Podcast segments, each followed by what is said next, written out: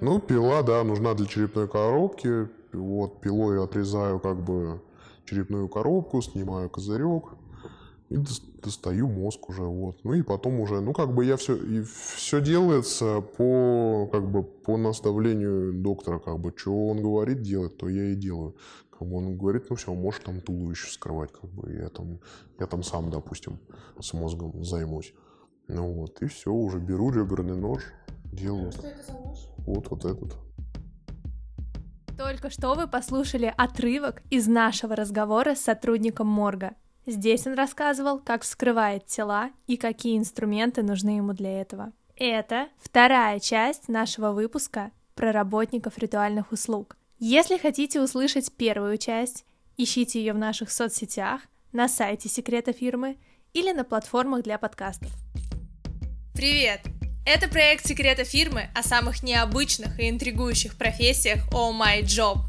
Я Диана Листопад, и в первом сезоне мы говорим с людьми, которые прыгают под машины, позируют художникам и помогают собакам заниматься любовью, а еще получают за это деньги.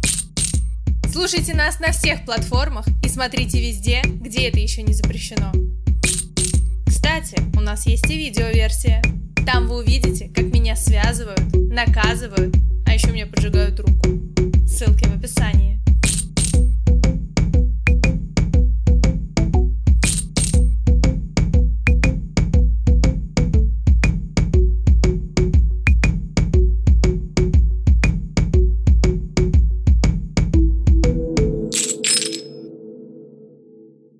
Об этой съемке мы договаривались несколько недель. А, ты постоянно переносил запись. Чем ты был занят? Я работаю в морге санитаром, тонатопрактиком, бальзамировщиком. В то время у меня было много работы, какие-то проверки были, рабочие моменты, по которым я не мог, не мог встретиться, не мог уделить время. Как ты попал в морг? Первый раз, ну это было давно, мой, мой друг работал ритуальным агентом, я всегда с ним везде ездил, помогал ему. И как-то раз мы приехали в морг, и он, ну, да, и как оказалось, до этого он уже разговаривал там с санитарами, и у них, у тех санитаров был помощник там, и он умер. И как-то санитар, тот из того морга моего друга спросил, найди мне помощника. И вот как-то раз мы с ним приехали, он мне об этом не говорил, и он просто по факту он говорит, вот, нашел тебе помощника тому санитару, он говорит. Ну и все, и он такой санитар мне говорит, ну все, приходи завтра, покажу тебе что-нибудь, научу чем-нибудь, будешь, будешь покойников одевать. Ну и я так растерялся немного, испугался. Пришел, подумал, попробую, получится, если то получится, не получится, как бы я отказаться могу, я ничего не потеряю. Ну и вот так сложилось, что получилось и получается до сих пор. Вспомни свой первый раз, когда ты оказался перед лицом трупа. Что ты делал, твои эмоции? Я, я в ужасе был, мне страшно было так. Я все еще, во мне все еще жили эти стереотипы, что в моргах встают покойники, ходят. Детские так, страшилки. Детские страхи, да, во мне они жили, и мне было жутко. Я не мог э, когда я потрогал покойника первый раз, он был холодный, для меня это было, да ладно, как он холодный, почему он холодный такой. Ну, как-то потом со временем это все ушло. Ну, со мной поговорили, ребята из морга тоже как бы объяснили какие-то моменты. Ну, и. Например, о чем? Что они тебе сказали? Ну, они мне просто рассказали, что это невозможно, никто в морге не встает, как бы, и, и, и это все мифы, никто тебя не укусит, больно ты ему уже не сделаешь это уже мертвый человек, все, души нету, это просто как бы материал для работы. Какие-то мои страхи они развеяли, так меня поддержали немножко, можно даже так сказать. Что будет, это же покойник, он мертвый человек, все, что он уже не пошевелится, не встанет, не, не съест тебя, не укусит, не ударит там. И объяснили мне, чтобы я не боялся, как бы, потому что я всегда все делал так, аккуратничал, можно так сказать брезгал, как-то боялся сделать что-то больно. Но вот ну, они мне как-то это объяснили, что, что это больно я уже не делаю, что, как бы, что я делаю только хорошие вещи. Благостные. Да, да. А чем ты именно занимаешься с покойниками? Вот можешь описать свой рабочий процесс, стандартный? Ну, бывает, когда, ну, бывает, когда тело поступает, а меня на работе нет, и я об этом узнаю только утром, прихожу, что какие-то покойники поступили. Ну и дальше уже решается вопрос там будет вскрытие, не будет вскрытия. Если будет вскрытие, то мы идем с врачом вскрывать, вскрывать покойника. Вот потом у меня утром происходит выдача тел. Я иду, выкатываю всех покойников, что-то подделываю, доделываю, гримирую, укладываю в гроб, там показываю, потом родственникам отдаю. Ну, вот. Но если, если вскрытие, конечно, я иду на вскрытие и вскрываю. Вскрывает не патологоанатом, а санитар. Ну как это? Это совместная работа санитара и патологоанатома, потому что, ну, я ему как бы доступ предоставляю к органам, к объекту изучения его. Достаю органокомплекс, а он уже там изучает на столике на своем. Вот, и, ну, что он мне говорит сделать, я это делаю там. Отрежь это, отрежь что там, сделай это, сделай то. Например, какое указание он может тебе дать? Ну, скажет, ну, давай будем скрывать сейчас спиной мозг. Ну, доставай, давай, спин, ну, доставай спиной мозг. Возьми там, померяй, померяй, сколько жидкости в плевральной полости, померяй, сколько жидкости в брюшной полости. Я это все отмеряю там. Или он там занят чем-нибудь, он взвесь сердце там, взвесь печень, взвесь почку там, что-нибудь такое. Но я, я ему ассистирую как бы, помогаю ему.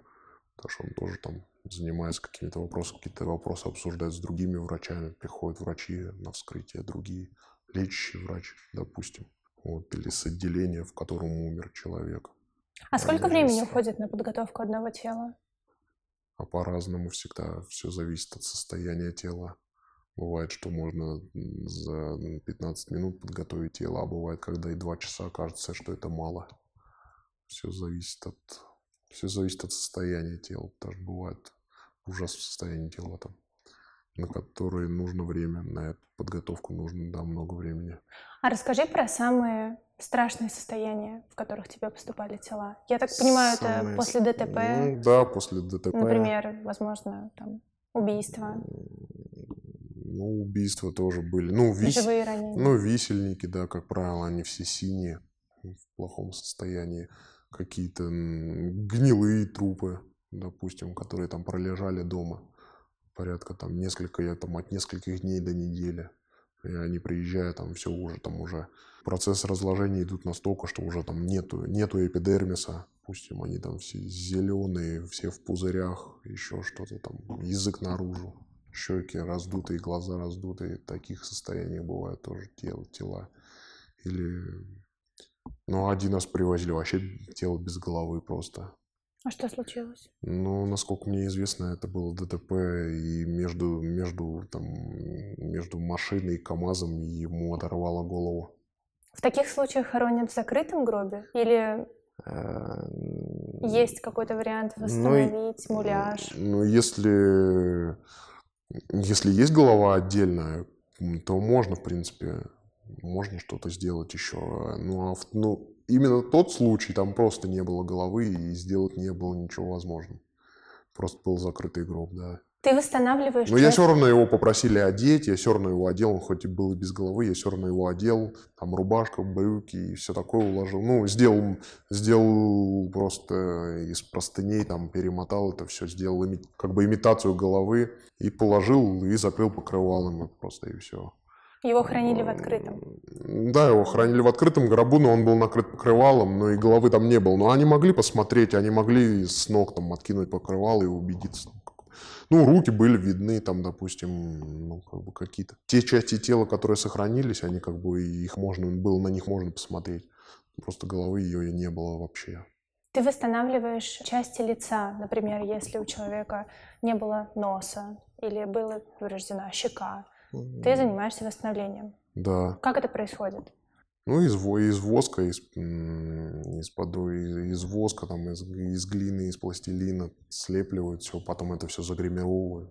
Как бы можно какие-то части. Если там порванные какие-то части тела есть, можно нейрохирургическими нитями там сшить что-то, затянуть как-то, потом на это все наложить, как бы там воском все сравнять, наложить сверху грим и как бы будет как бы восстановленное тело, ну, лицо там восстановленное или какая-то, это если часть тела какая-то. А в момент ковида были какие-то специальные техники безопасности у вас при работе с телами? Да, естественно, да, конечно, это все ну, считалось особо опасной инфекцией, и да, мы работали Ну, в костюмах, в масках, в перчатках, в специальных костюмах, как бы. И все, и в нем как бы ты его приходишь, ты его одеваешь, и, и все, это целый день в нем ходишь, как бы. Ну, меняешь там с периодичностью с какой-то, естественно. И все время в этом костюме, как бы не, ты из него не вылазишь. Там, ну, был, была грязная зона, была чистая зона, там дезин, дезинфицируешься, потом там это все снимаешь, это все выкидываешь идешь там в чистую зону. Мы общались за кадром, ты сказал, что безумно огромный поток был из да. мертвых людей именно вот в период ковида. Да, в период ковида было много смертей. 2020, 2021. Ну, да, вот начало, конец 19 да, и 20 там, 21 год еще тоже захватило. Сейчас уже это уже ушло? Да, сейчас это уже ушло, сейчас этого нету. Сейчас нет только, сейчас наоборот смертность упала очень. Ты работаешь Большая. в сфере, ну, можно сказать, ритуальных услуг. Да. Но ты работаешь непосредственно с мертвым телом, то есть ты вскрываешь ну, его. Я, да, я да. ритуально, я медицинский сотрудник, да. все-таки я больницу устроен, да. Вот скажи мне, эта работа вообще поменяла тебя? Просто я не могу представить себе, чтобы я работала с человеческим сердцем, например, даже с мертвым, с мозгом. Мне кажется, это меняет даже взгляд на жизнь. Какие-то чувства притупляются, сильно притупляются, правда. Ты стал жестче? Да, стал намного хладнокровнее, да, стал жестче, стал менее, как бы, менее ранимый, менее чувствительный, такой. Все равно мы все умрем когда-то. Можно это назвать профдеформацией? Вот ты общаешься с коллегами, я не знаю, ты заметил какие-то общие черты между вами? Ну, я так понимаю, преимущественно санитары морга — это мужчины. Ну, сейчас есть, я, я знаю несколько женщин точно, которые работают санитарами морга. Ну, ну да, у нас есть общее, конечно, у нас всех как бы интерес к этому делу нас объединяет. Интерес. Ну, конечно, да, это же интересно, это очень интересно всегда находишься в центре, как бы в центре событий. В центре событий? В центре событий, в центре внимания всегда как бы. Ну, оно как всегда вот было интересно, всегда даже, когда там, там по молодости идешь, там какой-нибудь, о, на улице кто-нибудь лежит в Трупак, пакете. да? Труп, да, думаешь, блин, что там, что там, интересно, пойду-ка повожу там носом, узнаю, что там какие-нибудь бабушки у подъезда сидят, они по-любому знают. У тебя были такие случаи, когда ты находил труп в пакете? Ну нет, ну шел по улице, там лежит лежит кто-то в пакете. Но оказывается, это какой-то чувак спрыгнул там с девятого этажа. Где-то там в метро кто-то кому-то плохо стало, кто-то умер, идешь в метро, кто-то в мешке лежит там. Как бы, ну, ну, естественно, там это все ограждено, полиция, Я скорая, там вся вот эта вот движуха такая. Тебе всегда интересно, что же там произошло такого, что же там, кто же там умер, почему он умер, кто-то его убил или он сам умер, или кто-то ему помог, что произошло. Это всегда оно интересно как-то тут люди занимаются в морге, люди занимаются исследованиями, и это реально интересно, когда ты там на вскрытии общаешься с врачами, и вы обсуждаете там какие-то вот моменты там болезни, смерти, жизни и смерти. И это очень интересно, с ними очень интересно общаться, потому что у многих, у многих врачей научная степень какая-то есть, кто-то профессора там какие-то, и это очень умные, очень интересные люди, с ними интересно общаться реально. Ты сказал же. такую фразу, что ты находишься в центре событий. Ну да. Почему ты чувствуешь рядом с мертвым человеком себя в центре событий? Ну, смотри, можно сказать, что я чувствую себя в центре событий, когда, я не знаю, работаю в новостях. Я понимаю, что происходят события, разные люди встречаются, с ними что-то происходит. Но ты сказал, что ты находишься в центре событий именно рядом со смертью. Да, ну, потому что сразу, сразу умер человек, и сразу начинается движение, сразу прибегают врачи. Что случилось? Будем скрывать, не будем. Где история болезни? Сразу приходят родственники. А что нам делать? А как быть? А может быть, вы знаете какого-то агента, а посоветуйте, может, нам. А нам надо, а вот она там была такая, а какой нам гроб нужен, а что нам делать, а куда идти, а кремировать или захоранивать. И сразу на тебя этих обваливается просто куча всяких вопросов, ты постоянно ведешь диалоги с родственниками, с которыми иногда тяжело разговаривать, потому что как бы они находятся в таком состоянии, когда еще они до конца отдают отчет как бы своим действиям. Тебе нужно как бы с ними еще и как, как психолог поработать, где-то их успокоить, что-то подсказать, а, корректно с ними как бы поговорить, чтобы они в тебе увидели не какого-то мясника-потрошителя там, ну вот, а человека, который реально им поможет, достойно проводить своего человека. Скажи мне, а если я захочу стать, например, санитаром морга, Да. на каком моменте я могу отвалиться? Вот есть какой-то переломный момент, проверка какая-то, которую, если я не пройду, то ну, дальше можно и не идти. Я думаю, достаточно просто прийти на вскрытие первый раз. То Для есть первого- вскрытие это... Для первого раза. Ну, конечно, это как бы основная. Ну, моя работа как больничного, чё- как больничного санитара, как бы. Понятно, что я еще увлекаюсь, помимо этого, там вот э, бальзамированием, людей гримирую, там, одеваю, привожу внешний вид их в порядок. Просто есть люди, вот, которые только этим там занимаются, они, они не занимаются вскрытиями, они там готовят, допустим, уже, уже вскрытые тела. А, ну, моя-то работа основная, как санитара именно морга, э, вскрытие все-таки все равно. Потому что большинство времени у меня уходит на это. Ну, достаточно, если ты хочешь быть санитаром морга, достаточно просто прийти на вскрытие, и как бы ты поймешь, надо оно тебе или не надо, хочешь ты это попробовать или нет. Ну, а потом уже пробовать, и вот так поэтапно как бы. Ну. То есть самое сложное это увидеть кишки. Кровь. ну, увидеть, почувствовать, как это все пахнет. Потому что не, вс- не всегда там ромашками пахнет на вскрытии. Понятное дело, что ra- и разные тела бывают, разные болезни, от которых тоже э, своеобразный запах. Бывают просто какие-то подпорченные тела там. Ну или там онкология. Онкология ужасно пахнет на вскрытии. Это ну, ужасно. Почему? Ну, потому что это, не знаю, онкология, я думаю, что это онкология такое заболевание, когда ты, когда ты, блин, начинаешь просто, у тебя клетки рушатся, ты живешь, а и живешь, гниешь, живешь, гниешь, все же люди там худеют, они высыхают, как правило, и это, ну, все, у них какие-то сопутствующие заболевания появляются, у них атро- атрофируются какие-то органы, перестают работать, и это все, как бы, это все связано. Это все. От этого потом запахи тоже все Какие тела самые сложные? Большие тела, тучные тела, так называемые. Они Толстых людей? Тучные, толстых людей, За 100 конечно. килограммов? За 100 килограммов больше бывает, 150 килограммов и 200. И я даже э, один раз я видел тело, которое... Я его не вскрывал, но просто к нам привозили такое тело, э, 300 килограмм бабушка весила. И у нас есть гидравлические каталки такие, которые педальку нажимаешь, они поднимаются, и там поднос. И этот поднос лопнул. Просто она была настолько тяжелая, я не знаю. Ну, мы вот вчетвером, мы еле уложили там вчетвером эти автомобильные тросы, там, мы ее тягали, ну, и она просто сломала нам каталку.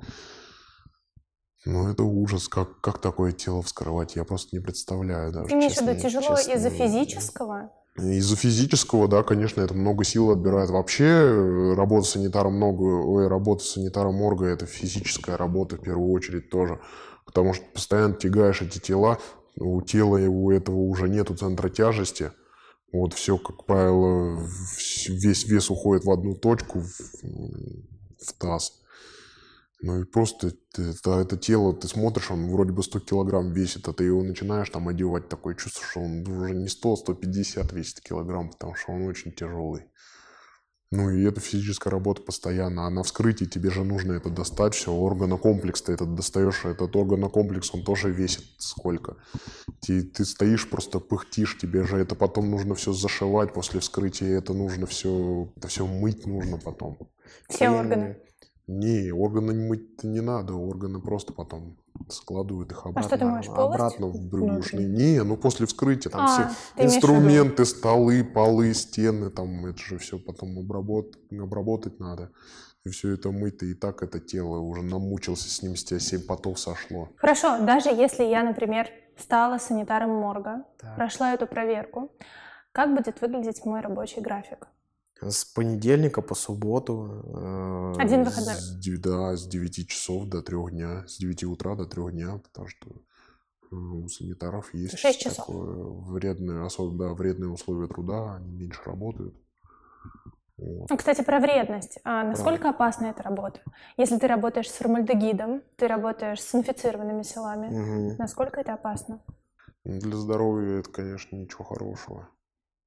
Потому что постоянно нюхаешь эти запахи, ты постоянно в этом как бы разводишь там растворы, допустим, если какие-то, что-то делаешь, ты же постоянно этим дышишь, ну вот. Это не есть, как-то я читал какую-то даже одну статью, я слыхал, что вот от формальдегида и все это, что они вызывают там онкологические заболевания даже. Тоже об этом Вот. слышала. Ну, не, не знаю. Я пока не встречал ни одного санитара кто заболел раком. И вообще, кто редко санитар морга болеет, потому что они дышат этим формалином постоянно, а он, как правило, убивает все эти, именно вот пары, они, он убивает все эти как бактерии. Я вот за собой даже замечаю, я никогда не болею. Зим- Лайфхак зим- такой. Зима, лето, я реально... я- Не чай с медом, а? Пары Я, конечно, да, я, конечно, как бы это... Я еще молодой, здоровый, но я как-то всегда вот это переношу. Может, у меня иммунитет крепкий просто, ну, не знаю. Отпуск. Ну, как-то. 28 дней. А, 28 дней, да, и плюс еще 7 дней за вредность. А по зарплате? На что мне рассчитывать? По зарплате, ну, обычная зарплата. Ну, зарплата у санитаров небольшая, как бы, вот. э, Санитары обычно деньги получают за свои, э, ну, за свои какие-то, за свою работу, за свои труды, когда их там бывает, что бывает такое, что родственники там могут тебя отблагодарить. Или могут прийти там попросить что-то сделать тебя заранее. Ну, какая зарплата? В месяц. Сколько я могу получать? Какая официальная зарплата Да. санитаров? В Москве. Ну, до 50 тысяч. Мгм. Вот. А если говорить вот про эти плюшки, Ну, еще 50 тысяч. то есть около 100. Ну, около 100 тысяч, да, я санитар морга зарабатывает. Как я могу повысить свой заработок? Паривать свои услуги родственникам, как бы обязывать их это, обязывать их это оплатить. Ну, бальзамирование, допустим, там приходят они, нам надо оплатить услуги морга, ты им можешь говорить там, надо вот еще за это заплатить, надо за то, за то, за то, за то. Ну, уже кто во что гораздо. Конечно, это, конечно, это присутствует, это и есть. Мы записывали этот эпизод на протяжении нескольких дней. Были на производстве гробов, в крематории, морге. И репортажи из этих мест вы можете посмотреть в видеоверсии нашего проекта. Ссылки, ну как обычно, в описании. У тебя были случаи, когда ты путал тела, отдавал не того покойника? Да, у меня были такие случаи. Было два покойника с одинаковыми фамилиями. Ну вот, и за одним из этих покойников э, приехал автобус, и там были грузчики, вот, бригада сопровождения, и они забирали это тело без родственников. Ну и я пошел в холодильник и как-то без задней мысли просто схватил первое, которое мне попалось. Ну и а, это оказалось не та. Через два часа мне позвонил агент и вот и говорит, слушай, а вы точно ту бабушку положили? Я такой говорю, ну да, ту бабушку, а скажи, какие там у нее инициалы? И говорю, повиси на трубке сейчас, я пойду посмотрю. Он мне сказал, я захожу в холодильник. А та бабушка, про которую он мне говорит, она лежит в холодильнике. На ту, которую... Ну, благо то, что ту, которую мы им отдали, она, выдав- она должна была выдаваться на следующий день. И все обошлось. Там урегулировали вопрос этот с родственниками, как бы извинились перед ними корректно. В каждом морге, я думаю, была такая ситуация, когда перепутали покойника. В кино всегда показывают морги, и на пальцах у покойных бирка с именем, с номером. Это вообще реальный стереотип? Действительно так помечают больных? Да, да, действительно, действительно. Больных, мертвых. Да, мертвых, действительно, да, действительно, всех мертвых помечают биркой. Ну, раньше, да, это там писали там на кле- Ну, везде по-разному, где-то и сейчас до сих пор так делают, там на клееночке пишут. Если это больничный покойник, то это делают в отделении уже сразу. Если это просто какой-то домашний труп, когда он поступает сюда в морг, то ему, ну, сейчас уже, ну, мы не делаем такого, что на клеенках там или где-то уже сейчас есть флайеры такие. Там ФИО, возраст, пол. Вот, и ты пишешь фамилию там с инициалами, и возраст, и пол. А как близкие реагируют на то, что ты работаешь в морге? Это близкие. Ну или даже друзья, знакомые, которым ты рассказываешь. Ну, ребят, я вот в морге. Ну, все как бы это... Ну, все удивляются, все, да ладно, что там, сразу появляется много вопросов. Какой самый банальный Ла- вопрос? дебильный вопрос? задают? Да, самый дебильный. Вступал ли я с кем-то в половую связь? Некрофилия, да, это самый больной вопрос вообще постоянно. Вот, и не сошел ли ты с ума, как у тебя дела с психикой? А что ты Вот. отвечаешь на вопрос про половую связь? Я игнорирую эти вопросы. Это для меня это для меня это для меня это тупые вопросы. Да, есть такая шутка, кстати, что в морге типа бесплатный секс. И... Да, да, да. Ну, это для меня это тупой вопрос, потому что ну, это просто это, это невозможно. Я не знаю, кто этим занимается, и знать не хочу даже об этом. Это, это исключено. А были тела, которые ты запомнил надолго? Я не знаю, может быть, девушка или мужчина. Были Или... такие тела, да, были такие тела. Я всегда помню это тело, и я всегда его привожу в пример. Поступила женщина, довольно-таки молодая, с диагнозом рак матки, шейки матки. Просто она начала портиться не то, что быстро, она начала портиться скорость света, что на следующий день это был закрытый гроб. Подожди, Уже. ну, опиши этот процесс. Каждые два часа там я захожу посмотреть, что там с ней она, потому что э, я не мог начать с ней работать, там, допустим, не мог ее забальзамировать, пока родственники не получат медицинское свидетельство о смерти, потому что пока медицинское свидетельство о смерти не получено, ты не имеешь права ничего делать с телом, потому что это уже будет считаться как-то скрытие каких-то последствий смерти. Вот. Дождаться, пока родственники сначала получат справку, вот, а потом ты уже можешь что-то делать. И мы ждали мужа, пока он придет, пока получит справку. И вот я зашел посмотреть, она была абсолютно нормальна. Утром я ее увидел, она была абсолютно нормальная. А потом к тому моменту, как пришел муж, я пошел ее посмотреть. Нужно было померить размер. И я заметил, что она стала покрываться венозной сеткой. Да, венозная сетка, когда появляется у трупа, это первый признак, то, что он начинает быстро разлагаться. Ну, я такой посмотрел как думаю, ну ладно, сейчас как бы, сейчас там разберусь со всеми своими как бы повседневными делами и пойду готовить ее, буду готовить. Ну и вот через какой-то промежуток времени, там около там часа, я прихожу, я просто смотрю, а я ее уже, я ее уже узнать не могу, ее начинает дуть, у нее раздулся живот, она вся зеленая, и как, что происходит, не понимаю. Я как бы, я позвал своего старшего товарища, санитара. И он, он пришел и говорит, ну все, она до завтра, говорит, не долежит. Я говорю, да как не долежит?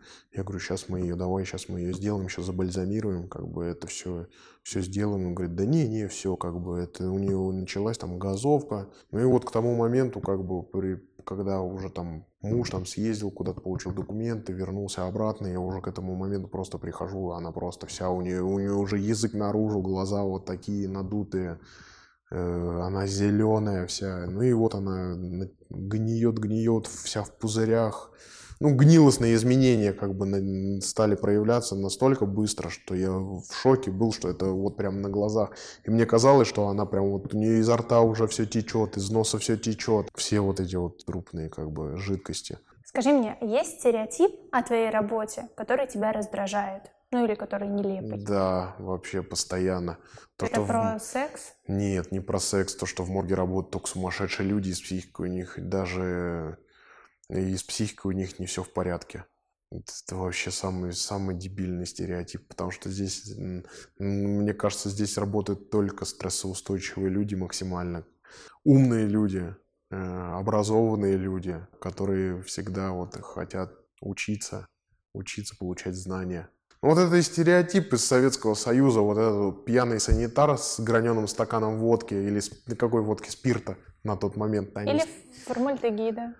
Я просто слышала такую байку, что копщики могил выпивают немножечко прям Да, да не, мне кажется, они бы умерли ну, тогда. Мне тоже так кажется. Не, это нереально, вот, и как бы, ну, какой-то вот этот вот стереотип вот этого мясника, когда ты выходишь, у тебя вся вот эта хирургичка твоя в кровище. И ты еще с улыбкой. Ты, ты в фартуке в этом, да, с пилой в этом фартуке, таком еще из клеенки старым, вот, со стаканом спирта, полупьяный, выходишь такой, и это.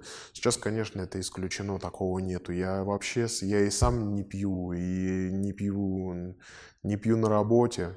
Это уж вообще как я могу в таком виде выходить общаться с родственниками, а тем более в грязном виде, даже если я нахожусь на вскрытии, а меня там ждет кто-то в холле, кто-то хочет со мной переговорить, допустим, из родственников, э, я в любом случае сначала это все с себя снимаю, иду там мою руки. Ну, да, даже а, к нам вышел чистенький. А потом как бы, пахнущий. да, а потом как бы только уже иду как бы на...